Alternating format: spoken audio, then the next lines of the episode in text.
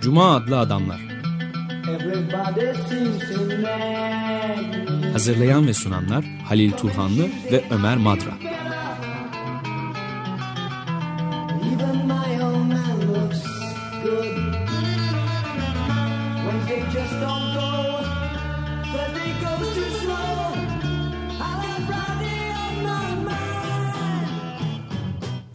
Merhaba Halil, hoş geldin. Teşekkürler. Stüdyoda konuğumuz var. Ee, Ona da hoş geldin diyelim. Hoş geldiniz Sayın Cemal Ener. Hoş bulduk. Merhaba Cemal. Hoş bulduk merhaba. Bugün Epeydir de görüşmemiştik. Ee, neredeyse 20 yıl falan oldu. Evet, ben, biz 20 yıl öncesinden tanışıyoruz. Öyle mi? Evet. Endişe Nehri Geçiyor başlıklı kitabı e, konuşacağız bugün. Hans Blumenberg'in bu kitapta ikiniz de 20 yıl sonra buluşturmuş olduk. Evet. Buluşmasına Bu vesile olmuş iyi oldu. Nehri geçerken endişe. Ee, Cemal Ener kitabın e, çevirmeni. Çok usta bir çevirmen. Almancadan birçok eseri dilimize çevrilmişti. Hans Blumer de önemli bir düşünür. Daha önce de Gemi Batıyor Herkes Seyrediyor başlıklı kitabı çevrilmişti. Ve biz de bu kitabı e, tartışmıştık, konuşmuştuk. Cuma adlı adamlarda. Şimdi bir Hans Blumer çevirisi daha ve yine tartışıyoruz. Ama Hans Blumer, Blumenberg'i bize tanısın biraz e, konuğumuz. Çok önemli bir düşünür ama bizde de az bilinen ve dilimize çok az okunan, çevrilen eserleri de az okunmuş bir düşünür. E, 20. yüzyıl Batı düşüncesindeki, kıta e, Avrupa düşüncesindeki yeri nedir Hans Blumenberg'in? Ben aslında önce biraz biyografiyle e, konuya girmek Evet. istiyorum. Aslında e, felsefeciler, filozoflar söz konusu olduğunda biyografi çok enteresan bir alan değildir. Yani çünkü hep masa başında geçen bir hayattır ama Blumenberg biraz istisnai bir durumda. Çünkü e, e, oldukça dramatik denilebilecek bir gençlik geçirmiş. E, bunun da nedeni e, Nazi e, dönemine rast gelmesi bu gençliğin. Ee, 1920 Lübeck doğumlu. Thomas Mann'ın da Evet. hem, hemşerisi bu arada. Ee, ve e, 1939'da liseyi çok e, üstün bir başarıyla yani birinci olarak bitirdikten sonra teoloji ve felsefe okuma e, için bir e, hamle yapıyor. Fakat bir sene sonra e, annesi Yahudi asıllı olduğu için e, üniversite okuması e, Nazi döneminde e, Hitler tarafından yani Nazi rejimi tarafından yasaklanıyor.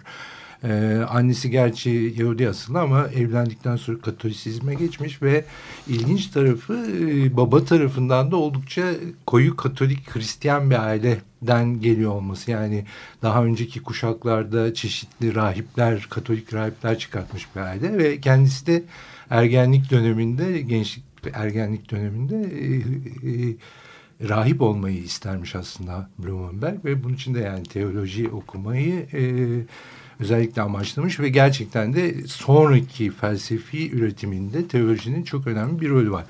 Fakat e, dediğim gibi bir sene sonra Naziler tarafından üniversite okumayı yasak okuması yasaklanıyor e, ve e, zorunlu çalışmaya tabi tutuluyor ve yine Lübeck'te Drägerwerke diye bir böyle tıbbi cihazlar, dalgıçlık malzemeleri falan üreten bir fabrikaya işçi olarak giriyor.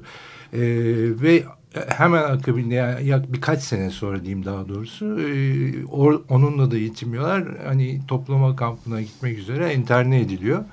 E, ve o noktada Draeger fabrikasının ikinci kuşaktan zannediyorum sahibi olan e, bir Draeger e, şeyi e, araya girerek kendi nüfusunu bir tür Schindler vakası e, Blumenberg'i bu Nazilerin zulmünden kurtarıyor ve kendi evine alıyor ve bütün bir savaş boyunca e, o evde hiçbir şey yapmadan yani hiçbir sosyal e, hayatı olmadan eğitimini devam ettiremeden geçiriyor ama en azından e, ölümden kurtulmuş oluyor ve e, savaşın sonunda da felsefe öğretimini tamamlayarak e, akademik kariyerine başlıyor.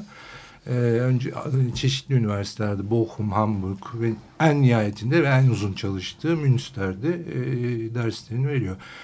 E, hayatı kısaca böyle. Bu hayatın tabii onun e, özellikle e, Hristiyan teolojisi, ahlak, e, insanın sorumluluğu, yeni çağ, orta çağ üzerindeki tartışmalarını ben e, özellikle önemli bir katkısı olduğunu ve iz bıraktığını da düşünüyorum. Yani o anlamda e, biyografisinin e, Blumenberg'in düşüncesinde belki biraz herkesten daha fazla bir rol var. Etkisi var. Peki bir özelliği var felsefesinin metinlerini okumamızda hemen göze çarpan deneme türünü seçiyor. Evet, onu evet. Deneme yoluyla felsefe yapıyor. Fragmanlarla felsefe yapıyor diyebilir miyiz? Çok doğru ben de yani sadece ben değil herkes böyle düşünüyor zaten. Ee, yani büyük anlatılardan kaçan bir yazı biçimi var. Büyük anlatı deyince de benim dün bu konuyu düşünürken aklıma Roland Barthes geldi. Roland Barthes'in Metnin Hazzı kitabında 19. yüzyılın büyük e, anlatıları, klasik anlatıları, büyük romanlar işte Zola, Balzac, Tolstoy gibi büyük anlatılarından bahsederken e, okuyucunun bunları e, okuma ritminin çok değişken olduğunu yani hiçbir zaman her paragrafı, her cümleyi, her kelimeyi aynı dikkatle okumadığımızı, belli yerleri çok hızlı geçtiğimiz, belli yerlerde ritmi düşürdüğümüzü ve bunu bilerek yapmadığımızı ama o metinden kaynaklanan bir dinamizmin buna yol açtığını söyler ve e, buna e, bunu bir çok güzel aslında muhtemelen Blumenberg'in de çok hoşuna gidecek bir mecazla, metaforla anlatır. E, yani bu klasik anlatı karşısındaki okur bir tür e, striptiz e, kulübüne gitmiş bir seyirci gibidir ama se, striptiz süreci çok yavaş ilerlediği için bir noktada sabrı tükenir ve sahneye çıkıp hani oradaki soyunan e, hanımın elbiselerini çıkartmasına ve hızlanmasına yardımcı eder na, ta ki o son daha çabuk gelsin diye. Yani buna roman hazzı diyor Roland Barthes. Bu tür bir anlatı yani böyle eksiksiz boşluk bırakmadan bir başlangıç noktasından nihai bir son söze doğru akan bu çizgisel e, metni e, Blumenberg kabul etmiyor. Yani bu striptiz ağzından hoşlanmıyor. Onun yerine onun karşıtı değil belki ama alternatifi olan bir şey yapıyor. Yani farklı olan bir şey yapıyor. O da kısa metinlerle işin içine çok farklı metin e, tarzlarını katarak mesela anekdot gibi e, biyografik e, ayrıntılar gibi başka bazı yazarlardan ya da fabüller gibi bunlar onun çok önem verdiği metinler. O metinler üzerinden belli e, başlıkların etrafında böyle bir bulutsu gibi e, e, yoğunlaşan e, değinip çıkmalar yapıyor. Yani burada e, e, her paragraf aslında bir diğer paragrafa gönderme yapıyor evet. ama bir çizgisel yolda, bir düz bir yolda ilerleyen adımlar değil bunlar. Daha ziyade döngüsel olarak evet. bir konunun etrafında yo yoğunlaşıp tekrar dağılan kısa metinler.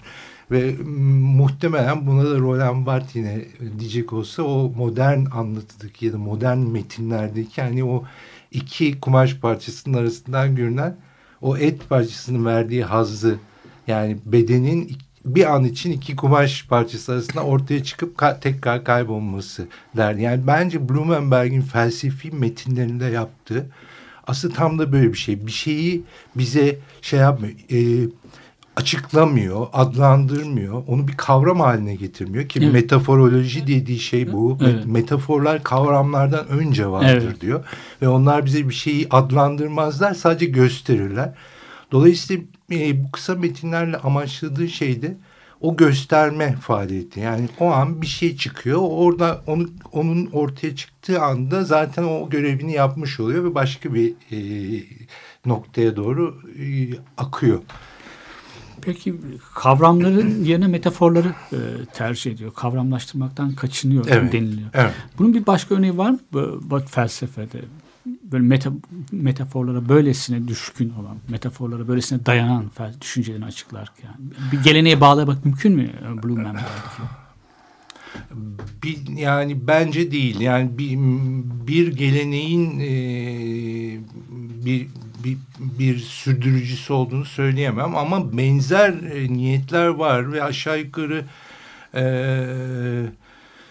felsefenin e, genel olarak linguistic turn diye adlandıran yani dilin e, önem kazandığı, dilin kendi başına bir problem haline geldiği ve e, nesneleştiği, bir ilginin e, nesnesi haline geldiği dönemden sonra e, kavramların gönderdikleri e, şeyden idelerden ziyade kavramların oluşumuyla ilgilenen felsefeciler çıktı. Ama metafor üzerinde bu kadar duran ben başka bir e, başka bir felsefeci bilmiyorum. Yani metafor bu kadar asli kurucu bir unsur haline getiren felsefe yapmanın e, asli kurucu unsur haline getiren bir başka e, felsefeci bilmiyorum. Ama yani e, kavramları yapı bozumu uğratan işte yani o kelimenin mucidinden başlayarak pek çok yani Heidegger'de tabii e, pek çok e, felsefeci var ama metaforla ilişkisi ve onu kavrama öncelle, öncel olarak görmesi açısından bence e, bir,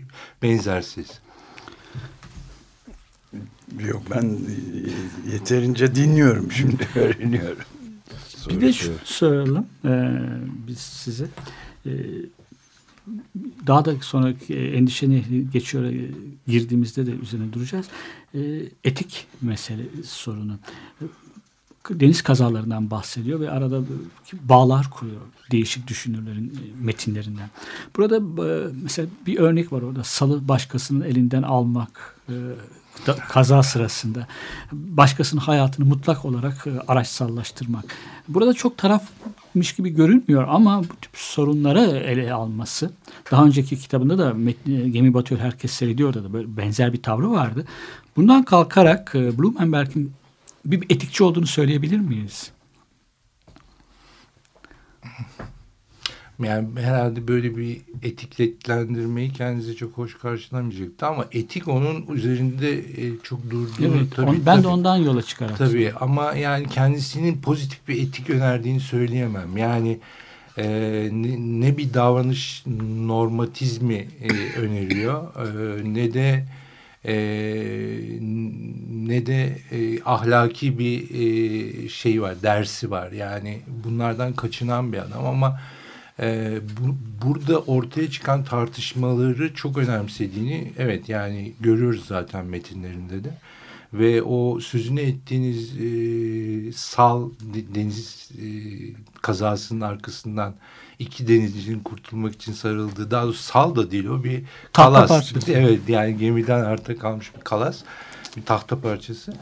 E, onun üzerinden yürüttüğü bir e, e, bir sadece ahlak da değil aynı zamanda bir hukuk tartışması da var ve e, orada e, can havliyle iki kişiyi birden taşıyamayacağı belli olan bir tahta parçasına birisinin can havliyle sarıldığında diğerini bertaraf etmesi meşru mudur diye ve buna hukukun aslında e, bir cevap getiremediğini söylüyor. E, ve vaka temelli olarak e, düşünül ele alındığında buna Kant'ın verebildiği en uç e, en en uç en cüretkar cevap bunun cezasız kalmak zorunda olduğu yani cezalandırılmaması gereken bir eylem olduğu için değil cezalandırılmasının imkansız olduğu için cezasız kalmak cezasızlığa mahkum Evet. gibi bir e, yani cezasızlığa yargılanmış gibi bir terimi var. Mesela o evet yani hukukun e, e, altından kalkamadığı e, durumlardan biri ve bunları bunları bize ama sadece gösteriyor yani Evet. onun da onun da buna alternatif bir cevabı olduğunu Evet. sanmıyorum. Bir tür Ama düşün- Sophie'nin seçimi gibi de bir şey bir anlamda. Evet, evet. Yani orada da bir annenin çocuklarından birini nazilere hangisini Evet. istersin diye vermesi meselesi. Evet, evet. Oldukça zor bir seçim aslında. Pek de üzerine düşün, o konuda düşünmeye sevk etmesi de önemli. Kışkırtması Blumenberg'in. Böyle bir konuda bizleri.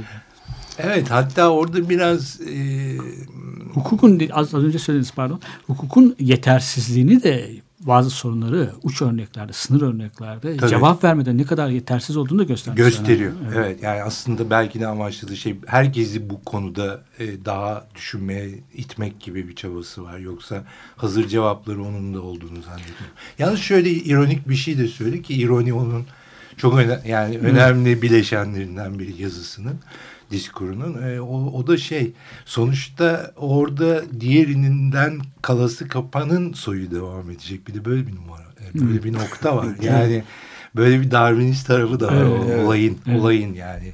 Blumenberg'in değil. Ama onu da gösteriyor orada. Peki bir soru daha.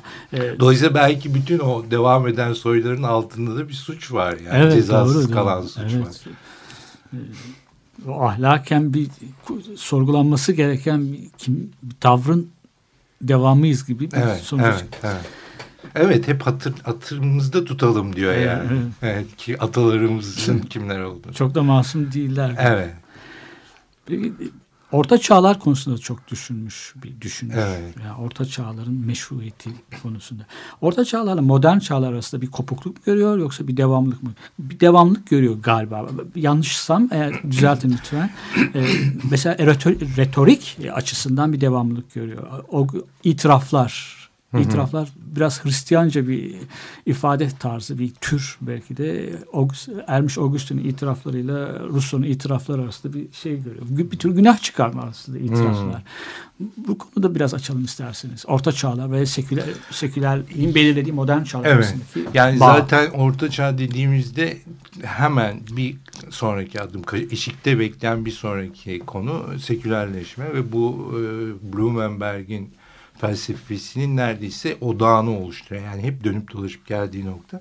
E, orta çağ dolayısıyla orta çağın teolojisini, Hristiyanlık teolojisini çok iyi biliyor. Aynı zamanda tabii e, antik dönemi de çok iyi biliyor ve onun dünya tarihi, düşünce tarihini e, kavramsallaştırırken daha doğrusu zamansallaştırırken kullandığı üç etap var. E, e, yani e, eski çağ, orta çağ ve yeni çağ diyor ve e, mesela ben bu kitabı e, çevirirken yeni çağ e, terimi üzerinde Tuncay Birkan'la konuşmuştuk. E, o modernizm demeyi öneriyordu onun yerine. Ben bunu çok doğru bulmuyorum çünkü e, daha teknik terimler gibi algılanabilen e, terimlerden aslında kaçınıyor. Bir tür daha e, pür naif bir e, zamansallaştırma. Üç e, evreli, üç aşamalı. E, eski, orta ve yeni diye. Ve işte ne Rönesans onun için başlı başına bir çağ, ne modernizm, teknoloji, sanayi vesaire başlı başına bir çağ. Dolayısıyla bu üç, üç aşamalı e, tarih içinde, düşünce tarihi içinde e, örtüşmeler var. Çünkü o, o bir, birinden diğerine geçişin bir, geçişin bir noktasal, kesitsel e, anla tespit edilemeyeceğini, bunların zaman aralıkları olduğunu ve her aralığın diğer tarafa sarkan orada bir üst üste binme, bir katmanlaşma oluşturduğunu söylüyor ve bunun için bir e, kullandığı bir e, çağ eşiği diye bir şey var. E, ve ancak bir çağın başka bir çağa evrildiğini geriye bakarak anlayabiliriz. Yani biz bir çağ başka bir çağda olduğumuzu ancak geriye bakarak retrospektif olarak tespit edebiliriz diyor. Bu, bu bir önemli bir nokta. İkincisi e, orta çağ yeni çağın e, çok borçlu olmadığını düşünüyor. Bu belki biraz paradoks gelecek ama sekülerleşmeyi teo, te, teolojik bir kavram olarak tartışmak mümkün ancak. E, buna buna özellikle vurgu yaptığını düşünüyorum ve yeni çağın sekülerleşme üzerinden tanımlanması, sekülerleşmenin odak kavram olmasına karşı çıkıyor. Ee, eğer böyle olursa diyor e, bir tür e, ortaçağ teolojisini tanrısız olarak bir tür ateist teoloji olarak yeniden üretmek zorundayız. Çünkü onu o, o düşüncenin sistematiği, sekülerleşmenin sistematiği aslında teolojik bir e, zihin yapısını ortaya çıkarıyor diyor. Veya zihinsel bir e, kavramsallaştırmanın ürünüdür. E, e, teolojiden kaynaklanan bir üründür diyor sekülerleşme ve buna buna yönelik bir rahatsızlık ifade ediyor ve bu noktada benim çok önem verdiğim bir tartışması var. Carl Schmitt'le. Carl Schmitt bilindiği çok önemli bir hukuk düşünürü. Hı. Hukuk filozofu diyelim. Ee, ve bir yandan da çok karanlık bir figür aslında çünkü e, Nazi Nazilerle çok işbirliği yapmış hatta kısmen onların e, devlet aygıtına bir tür hukuki zemin dayanak, e, dayanak sağlamış bir adam. Evet aynen. Ve e, Carl Schmitt ile Blumenberg gibi iki benzemezin e, bu noktada aynı soruda gelip çakışmaları ve bir tartışmaya girmeleri ilginç. O nokta, çakıştıkları nokta o sekülerleşme kavramı. Aynen e, Blumenberg'in de düşündüğü gibi Carl Schmitt de sekülerleşmeyi ama tabii farklı değerler biçerek yani pozitif görerek bir anlamda e, bir teolojinin ürünü olarak e, ele alıyor ve diyor ki modern devlet öğretisi tamamıyla e, sekülerleşmiş, Tanrı'dan arındırılmış bir teolojidir diyor. E, ve bunun bir takım sonuçları var. Özellikle Carl Schmitt'in devlet e, öğretisinde ya da devlet felsefesinde önemli açılımları var. E, özellikle de e, şu diyor ki politik e, devlete politik alan ve politik faaliyet devlete önceldir diyor. Yani bir devlet olduğu için politika olmuyor. Tam tersine e, insan topluluğu bir araya geldiğinde önce devlet kurmayı ve kurallar, normatif kurallar bütünü e, yaratmayı düşünmüyor. Belli bir politik mücadele içine giriyor. Dost ve düşmanlarını belirliyor ve o mücadelede üstün gelmeye çalışıyor. Üstün geldiği andan itibaren o üstün gelen taraf bir e, onu normatif bir kurallar bütünüyle bir düzene bağlamaya çalışıyor ve o düzenin adı devlettir. Yani devlet aslında politikanın ürettiği ve politikayı ortadan kaldıran bir yapıdır Hı. diyor. E, ve devletin bu düzeni sağlaması da bir suveren hükümran özne ile mümkündür diyor. O hükümran özne de bize her zaman ufukta bir düşman göstererek o düzeni kurmak ve sürdürmek zorundadır. Buna mahkum. mahkum evet çok ilginç bir şey. Evet. Tabii. Oldukça karanlık bir düşünce. Yani şey çok ilginç tabii. Devletin e, politikanın alanı olmaması, politikanın devleti yaratması ama devletin de yaratıldığı andan itibaren politikayı yok etmesi. Yani homojen bir kurallar, normatif kurallar bütünü olarak devam etmesi. Şimdi Carl Schmitt açısından bu iyi bir şey aslında. Yani yoksa zaten Nazileri desteklemesi de mümkün değil. E, tabii ki Blumenberg'in böyle bir şeye e, onay vermesi onay vermesi mümkün değil.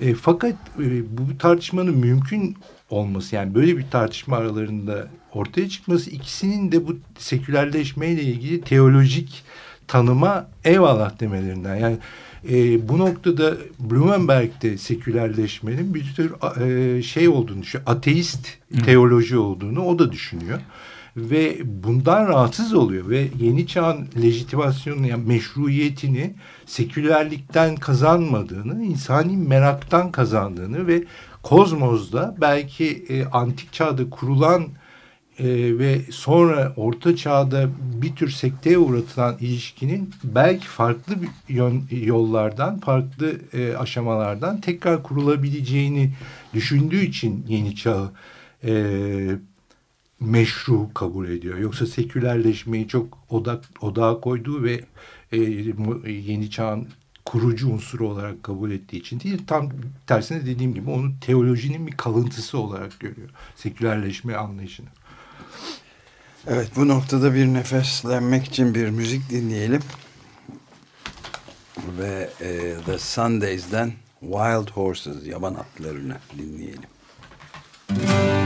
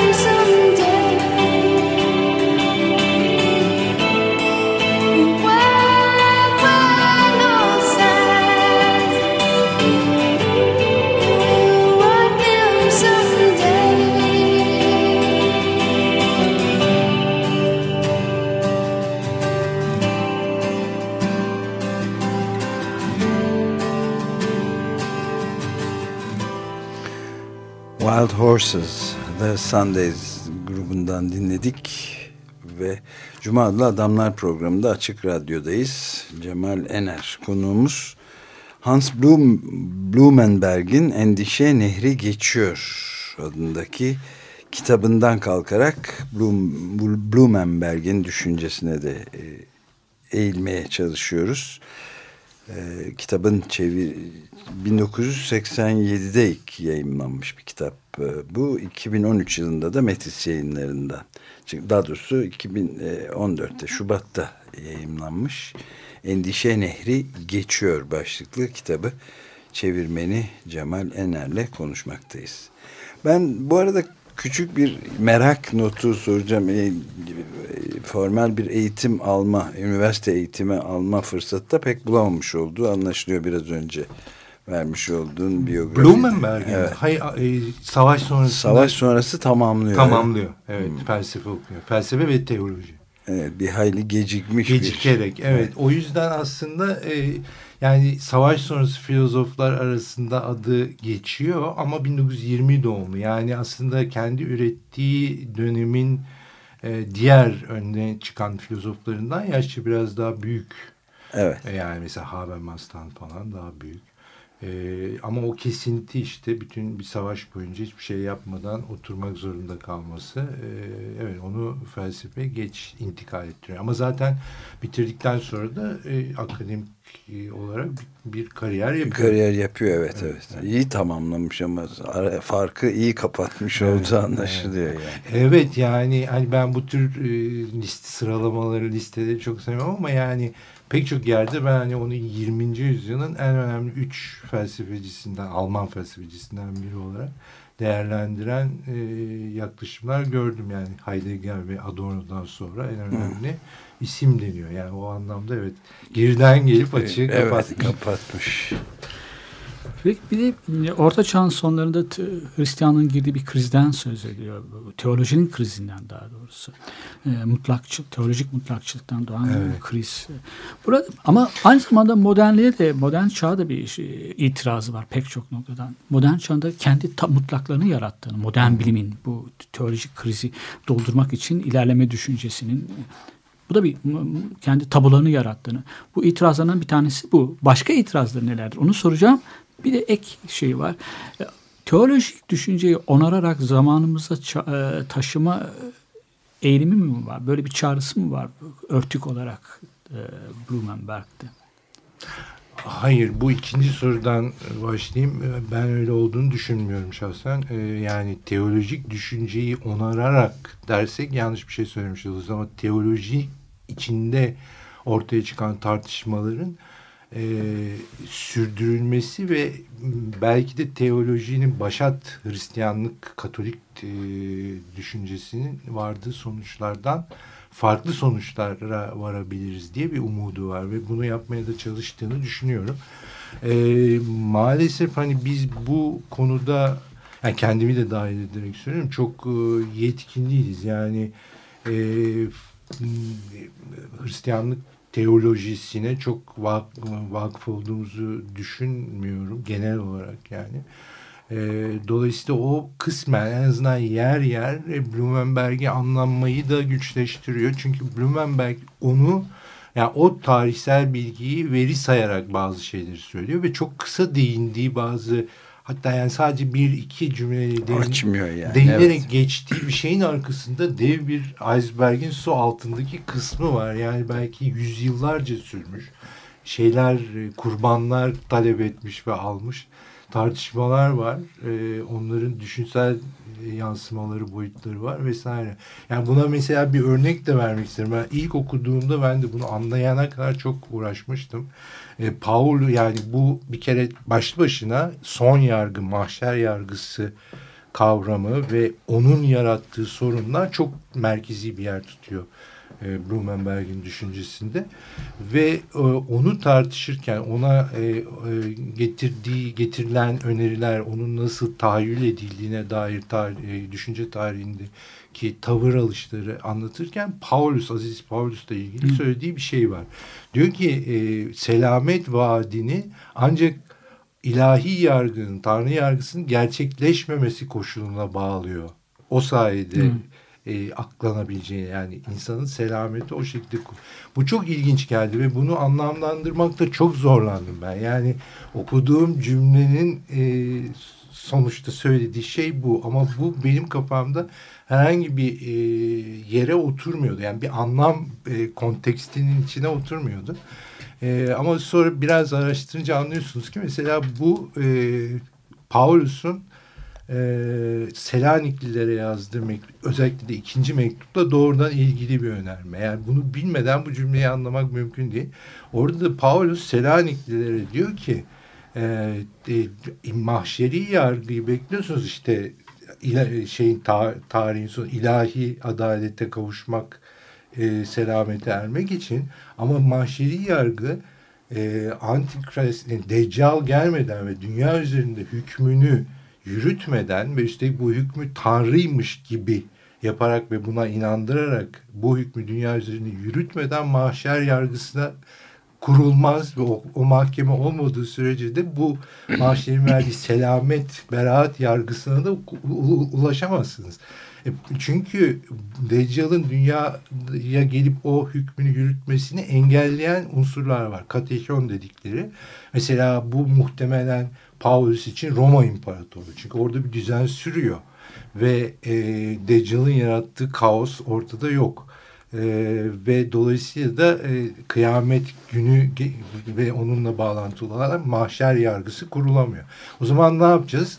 Tam da bu tehir edilmiş e, süreç aslında tarihin ta kendisi ve orada işte bizim e, söylediklerimize, bizim inanç akidesi olarak söylediklerimize uyun.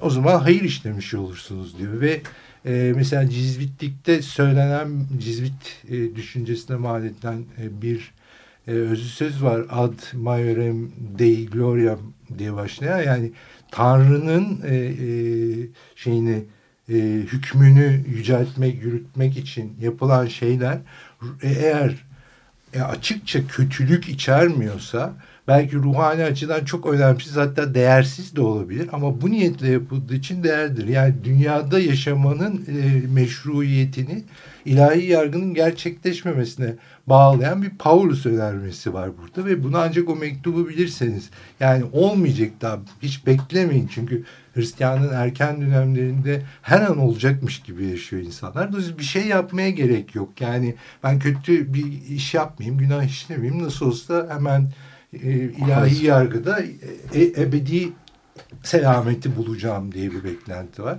Ve dolayısıyla bu tarihi yatsıyan şeyi tekrar e, tarihin içine çekmek ancak o mahkemenin bilinebilen bir zamanda olmayacağını söyleyerek yani o yargının gerçekleşmeyeceğini söyleyerek e, mümkün ve Paulus'un da yaptığı bu. Şimdi bunları bu bütün bu tartışmaları bilmeden tabii e, Blumenberg'in e, teoloji üzerine önermelerini ve oradaki dikkat çektiği noktaları anlamak çok mümkün değil. Ama yani biraz araştırınca da imkansız da değil. Yani insanları korkutmak da istemem sonuçta. Bir de modern e, insanın bir özelliği dünyevi olması, dünyada olması. Bu da galiba Husserl'den bir terimle ödünç aldı. Ve Heidegger tabii. Evet.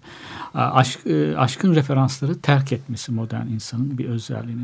Ama aynı zamanda bir, bir, cennet, bir tür düşüş olduğunu, cennet, aslında bu referansları terk ettiğinde insan, modern insan bir düşüş, e, deneyim demiş olduğunu söylüyor. Yani modernliği bir kazanç olarak değil, görmüyor mu? Bir kayıp olarak mı görüyor? Hayır kazanç olarak evet. görüyor ama dediğim gibi sekülerleşmeyle modernizmi özdeşleştirmiyor. İkisi aynı şeydir ve sekülerleşmenin ürünüdür modernizm Modern demiyor. demiyor. Demiyor. Hayır bunu, da, bunu söylemiyor. Sekülerleşmeyle ilgili bir rahatsızlığı var. Yoksa modernizmi e, çok son derece e, meşru buluyor. Yani hatta bütün derdi de bu yani o ayrımı yapabilmek.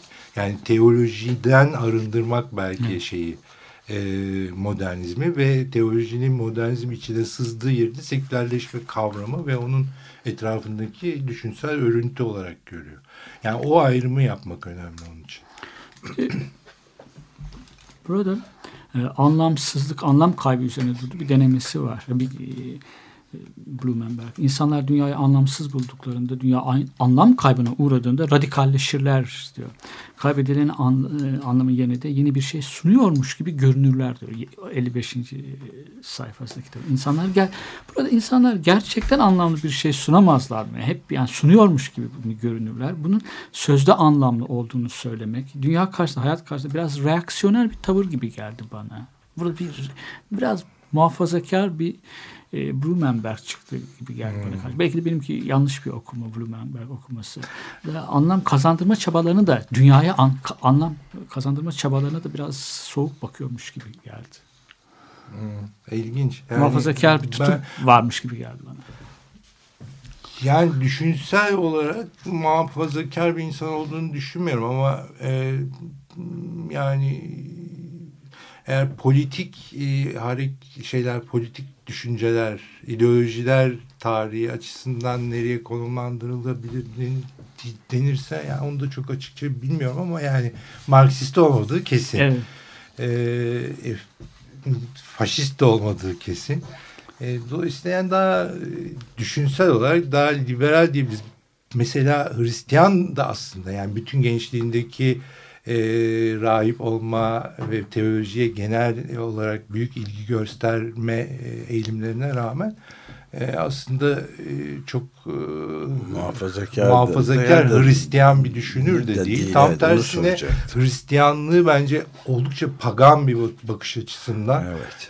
de- dekonstrüe ediyor, yapı bozulma uğratıyor. Mesela Carl Schmitt'le olan tartışmalarında da bu var. Yani Carl Schmitt'e şey diyor, bizim anlaşamadığımız noktayı bulmaya çalışıyorum. Yani o, nereden e, bizim e,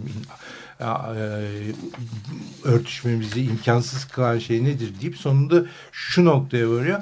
Bir son kat, e, işte eskatoloji inancıyla tarih bilinci bir arada mümkün müdür? O, ona göre değil. Hayır mümkün değil. Yani mutlak bir otoritenin vereceği yargı kararını bekleyerek tarih kurmak ve tarihi anlamlandırmak mümkün değil. Peki buna alternatifi ne?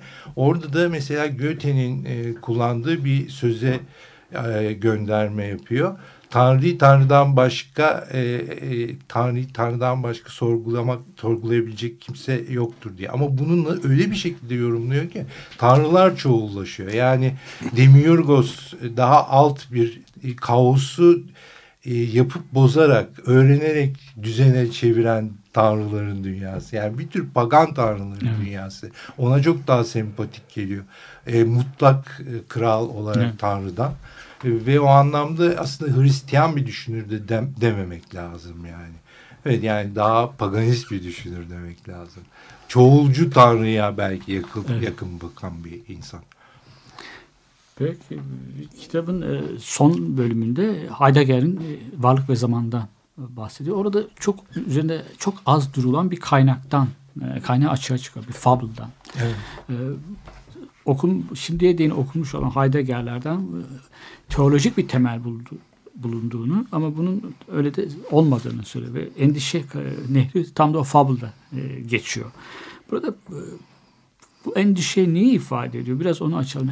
Heidegger'in kaygısıyla e, Blumenberg'in endişe kitabın başından itibaren ele aldığı endişe örtüşüyorlar mı? Endişe nedir? Biraz onu açalım. Tabii yani burada aslında bence tam da şimdi çeviri ve çevirmenin Konuşması iş- gereken yer. işlevi ve sorumluluğu gibi bir noktaya vardık.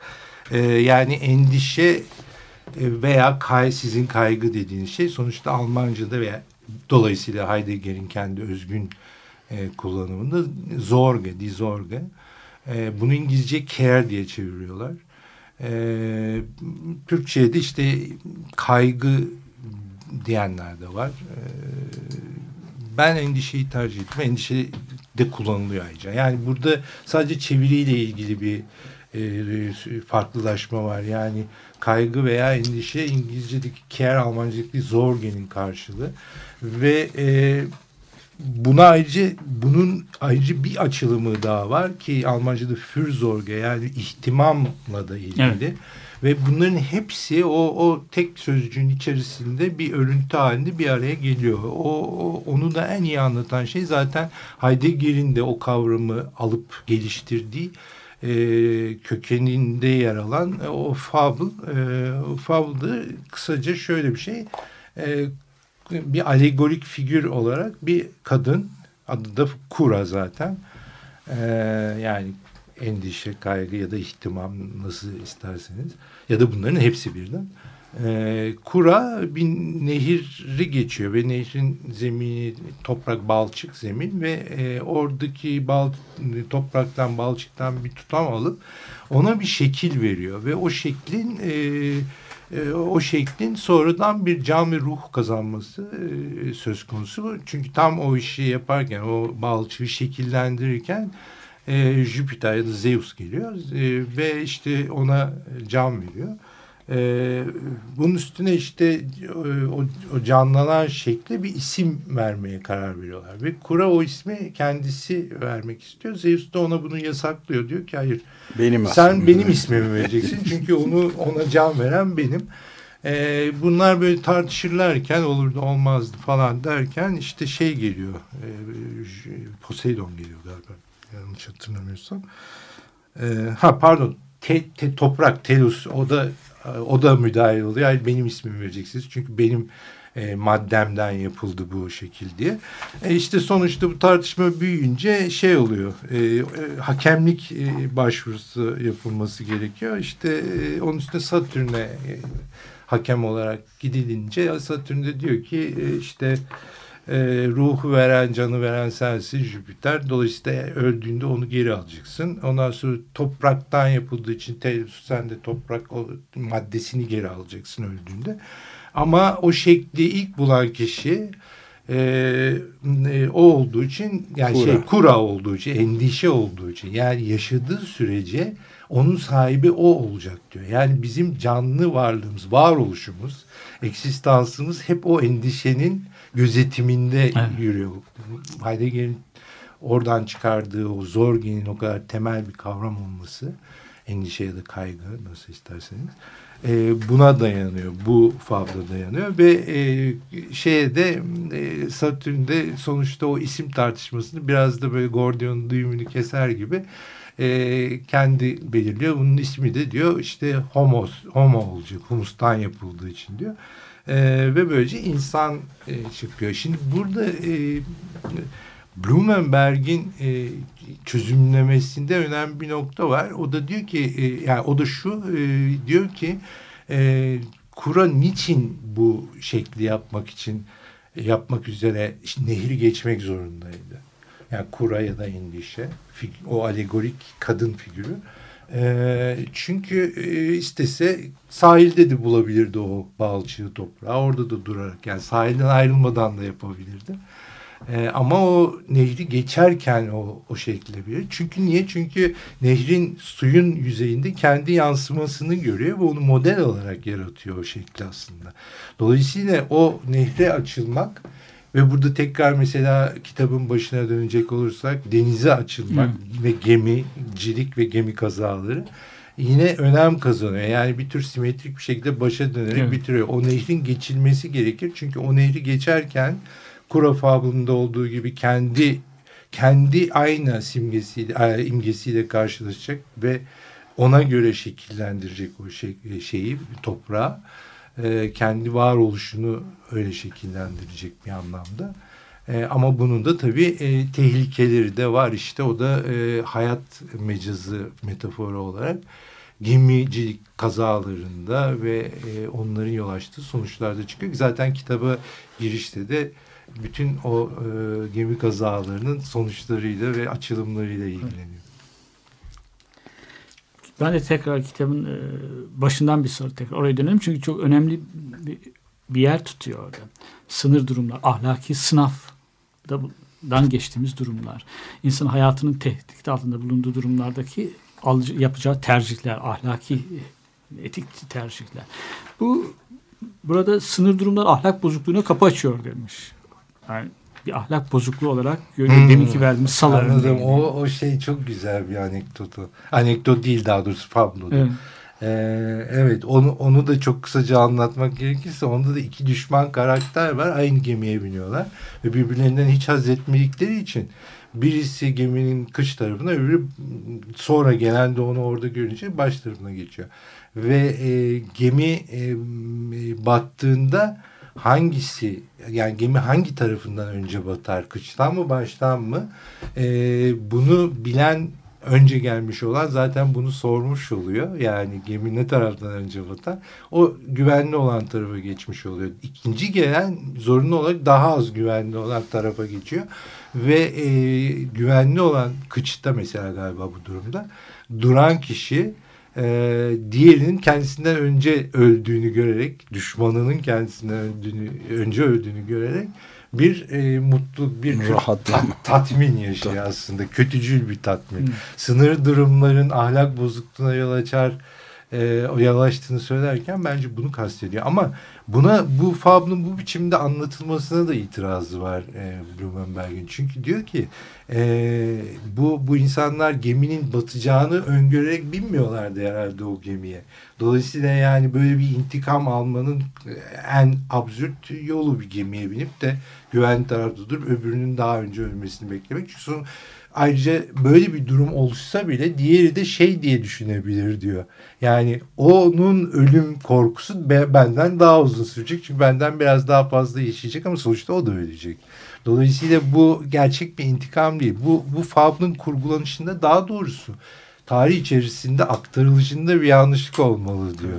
E, ve bu da aslında e, şeyin e, Blumenberg'in aktarılan geçmiş malzemeyi, fabulları, anekdotları okuma tarzıyla ilgili çok tipik. Yani o bir şey bir şeyi yapı bozuma uğratırken aslında o hikayeyi yeniden de e, kurguluyor ve sonuç itibariyle diyor ki aslında bunu şöyle anlatırsak bir anlamı var bunun. Aslında ikisi de öbürünün ölmesini beklemek üzere binmediler o gemiye.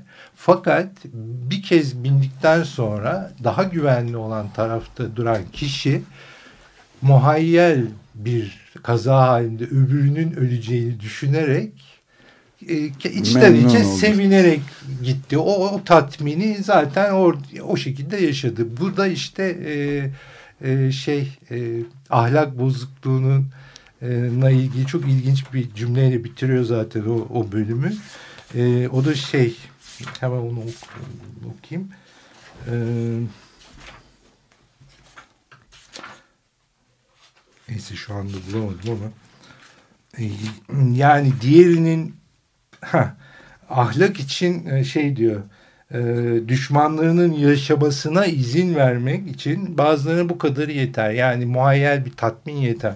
Ahlak için yeterli değildir bu ama e, hayatta kalmak için yeterdir. Bu ilginç. Evet. Yani bir beş dakikamız kaldı. Sonra bir müzik dinleyerek çıkalım diyorum. Onun için bir beş dakikada çok ilginç bir sohbeti lütfen siz Evet. devam ettirin. Şimdi e, bu ahlaki sınavlardan e, insan filozoflar geçebiliyorlar. Genel olarak insanlar geçebiliyorlar mı? Bir şey daha var. Ahlaki esneklik. Ahlaki e, pragmatik davranışlar.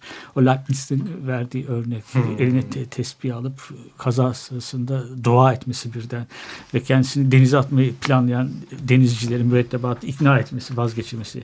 Tesbih, burada e, ahlaki esne- e, esneklik, etik ilkelerden vazgeçme ya da onları askıya alma, eğip bükme, sınır durumlarda hoş görülebilir mi? Bu, bu da bir s- tür sınavdan nasıl geçiyoruz bizler? Yani daha doğrusu sınır durumlar istisnai davranışa izin verir mi? Ee, bu Leibniz örneğinde ben Blumenberg'in Leibniz'in davranışını çok e, istisnai bir durum olarak kavradığını bile düşünmüyorum. Şöyle ki o, o hikayeyi de anlatacak olursak Leibniz e, İtalya'da yolculuk ediyor. O sırada karayolları e, işte çok kötü ve tehlikeli her şeyden önce işte e, korsanlar, haydutlar saldırıyor, soyuluyorsun falan. Dolayısıyla bir tekne tutuyor ve o teknenin tek yolcusu kendisi. E, bir de mürettebat var yani birkaç tane de gemici var. E, bu yol e, alırken o gemicilerin kendi aralarında bunu öldürüp e, eşyalarını gasp ederek kendi cesedini de denize atmak istediklerini duyuyor konuşmalarından. E, ama onları anladığını hiç belli etmiyor. E, ve derken işte kendisine Venedik'ten ayrılmadan önce verilmiş olan bir tesbih var. Onu çıkarıp e, çekmeye başlıyor ve bunun mucizevi bir sonucu oluyor. İnsanlar bunun tesbih çektiğini görünce o gemi mürettebatı Katolik ve onların gözünde bu bir e, şey inanç e, edimi, eylemi e, Tanrı'ya yakarırken işte tesbihini çekiyor. E, dolayısıyla bunun çok mümin, e, inançlı bir adam olduğunu düşünerek öldürmekten vazgeçiyorlar. Şimdi e, Leibniz için ise bir protesto olarak bu yaptığı aslında değer yani e, şey değil. E, kendi inancı açısından e, meşru, değil. makbul bir şey değil. değil evet. evet.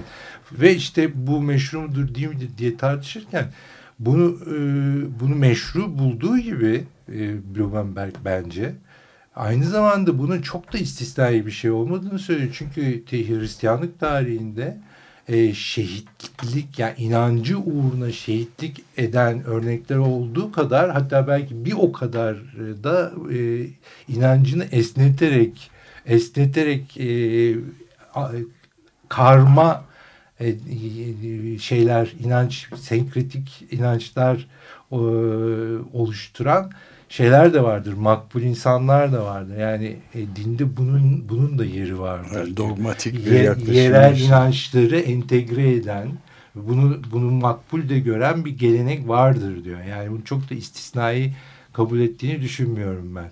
Yani Leibniz'in hareketini. Galiba evet. sona erdiriyoruz. Evet. Sen bir kez daha künyesini verin. Evet, tabii tabii vereceğim zaten ben de. Ee, Alman filozof Hans Blumenberg'in Endişe Nehri Geçiyor adlı kitabını e, dan kalkarak Blumenberg'in düşüncelerini konuşma fırsatı bulduk. E, Metis yayınlarından yeni yayımlandı Şubat 2014 tarihinde bu kitap ve Almancadan çeviren Cemal Ener'le beraber bu konuştuk. Konuğumuzdu Cemal. Çok teşekkür ederim. Ben teşekkür ediyorum. Bunca yıl sonra ve çıkarken de e, Mark Kozelek'ten Celebrated Summer'ı dinleyerek bitiriyoruz. Hepinize günaydın. Cuma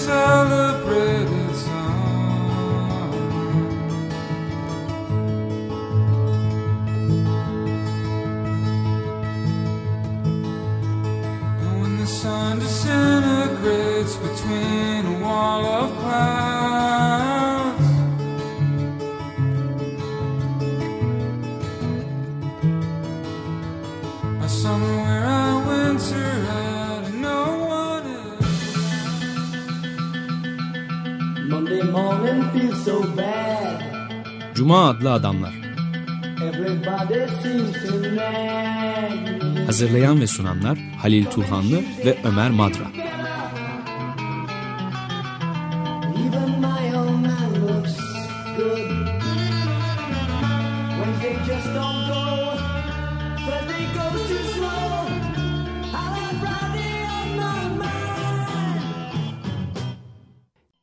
Açık Radyo program destekçisi olun. Bir veya daha fazla programa destek olmak için 212 alan koduyla 343 41 41